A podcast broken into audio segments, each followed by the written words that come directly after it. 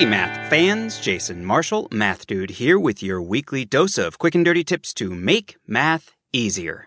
At this point in your life, you're no doubt something of an arithmetic expert. You've been doing things like adding, subtracting, multiplying, and dividing numbers for so long that you can hopefully pretty much do these things in your sleep. But in many ways, these things are really just the tip of the arithmetic iceberg. Because, as we learned last time for addition, and as we'll learn today for subtraction, there's a lot more to the seemingly simple world of arithmetic than you might think. Sure, when you break it all down, it is indeed fairly simple, no surprise there. But there are a number of subtleties about how best to think about arithmetic that are definitely worth taking some time to think about. So today, let's do some thinking.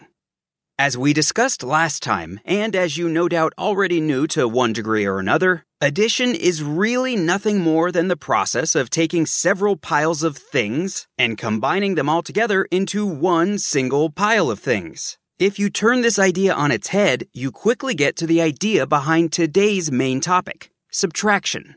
To be a bit more precise about things, subtraction is the process that takes one pile and separates off some portion of it to leave us with a different pile than we began with. In other words, subtraction undoes addition. One adds things to a pile, although as we'll see later, this doesn't necessarily make the pile bigger, and the other removes things from it. Although, again, kind of weirdly, this doesn't necessarily make the pile smaller.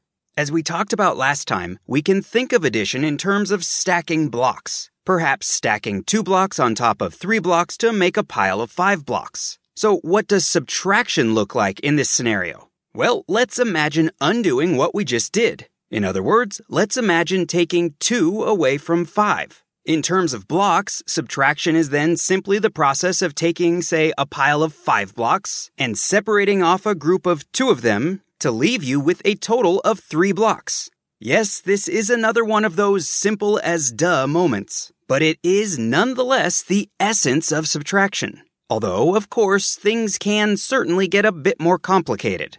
But before we get to those complications, I should point out that there is a technical term in math for a process like this that undoes what another one does. It's called an inverse. So subtraction is the inverse process to addition.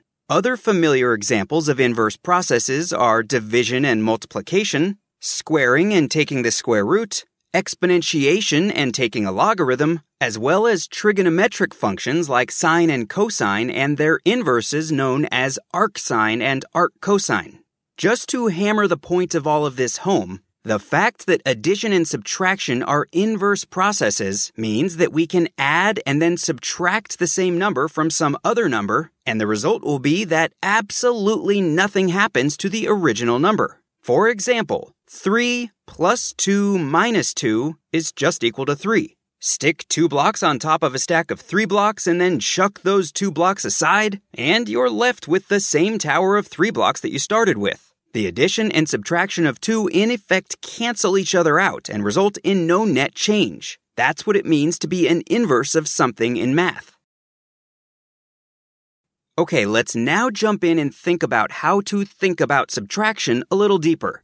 First, notice that this view of subtraction as a means of taking some number of blocks away from a pile makes perfect sense and seems incredibly simple, so long as we're working with positive integers. But as soon as we throw negative integers, fractions, or irrational numbers into the mix, things get a bit more complicated since we can't exactly make blocks from these guys. To keep things simple, today we're going to stick with thinking about examples using positive and negative integers. Rest assured that everything will work exactly the same way with fractions, irrational numbers, or whatever. The arithmetic will just get a bit messier. Anyway, let's approach how to think about subtraction in a roundabout way by instead thinking about addition. In particular, let's think about what it means to add a negative number to a positive number. As we've talked about before, you can think of a positive number as a pile of things. But what about negative numbers? How should you think of them? There are no doubt lots of ways, but my suggestion is to try thinking about negative numbers as empty containers of some specified size. For example, in the expression three plus negative two, Imagine that the number three represents a stack of three blocks and that the number negative two represents a two-block-deep empty container sitting beneath the stack of blocks. Clearly, if you put the stack of three blocks into the two-block-deep empty container, you'll be left with a single block sticking out the top of it. And that single leftover block represents the answer to the problem. three plus negative two is equal to one. In other words, you can think of a negative number as a container that eats positive numbers.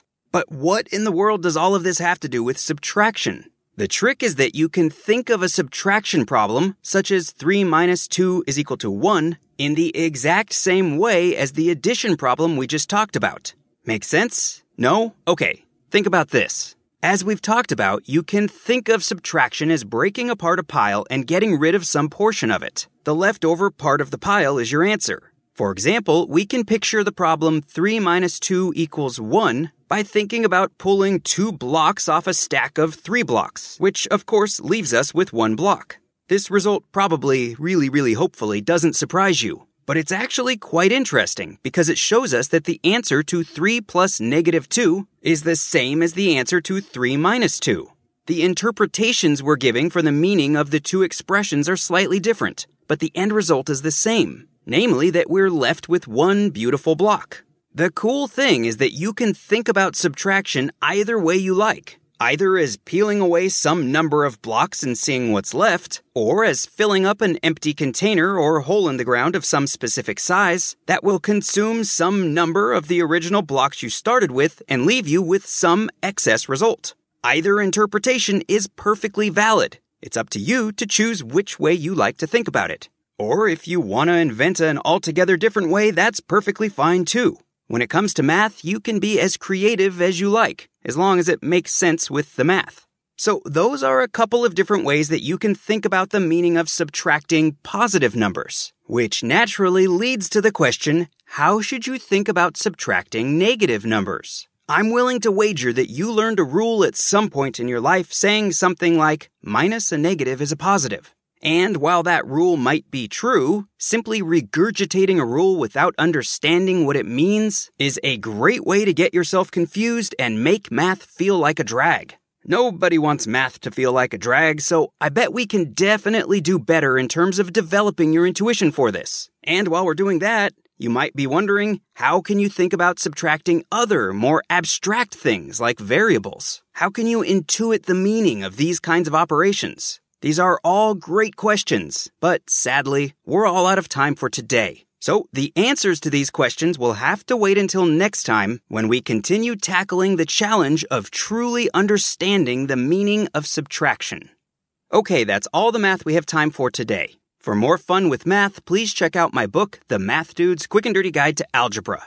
Also, be sure to check out the catalog of the other two hundred seventy-four Math Dude episodes. They're all available at quickanddirtytips.com slash mathdude and through your favorite podcast app.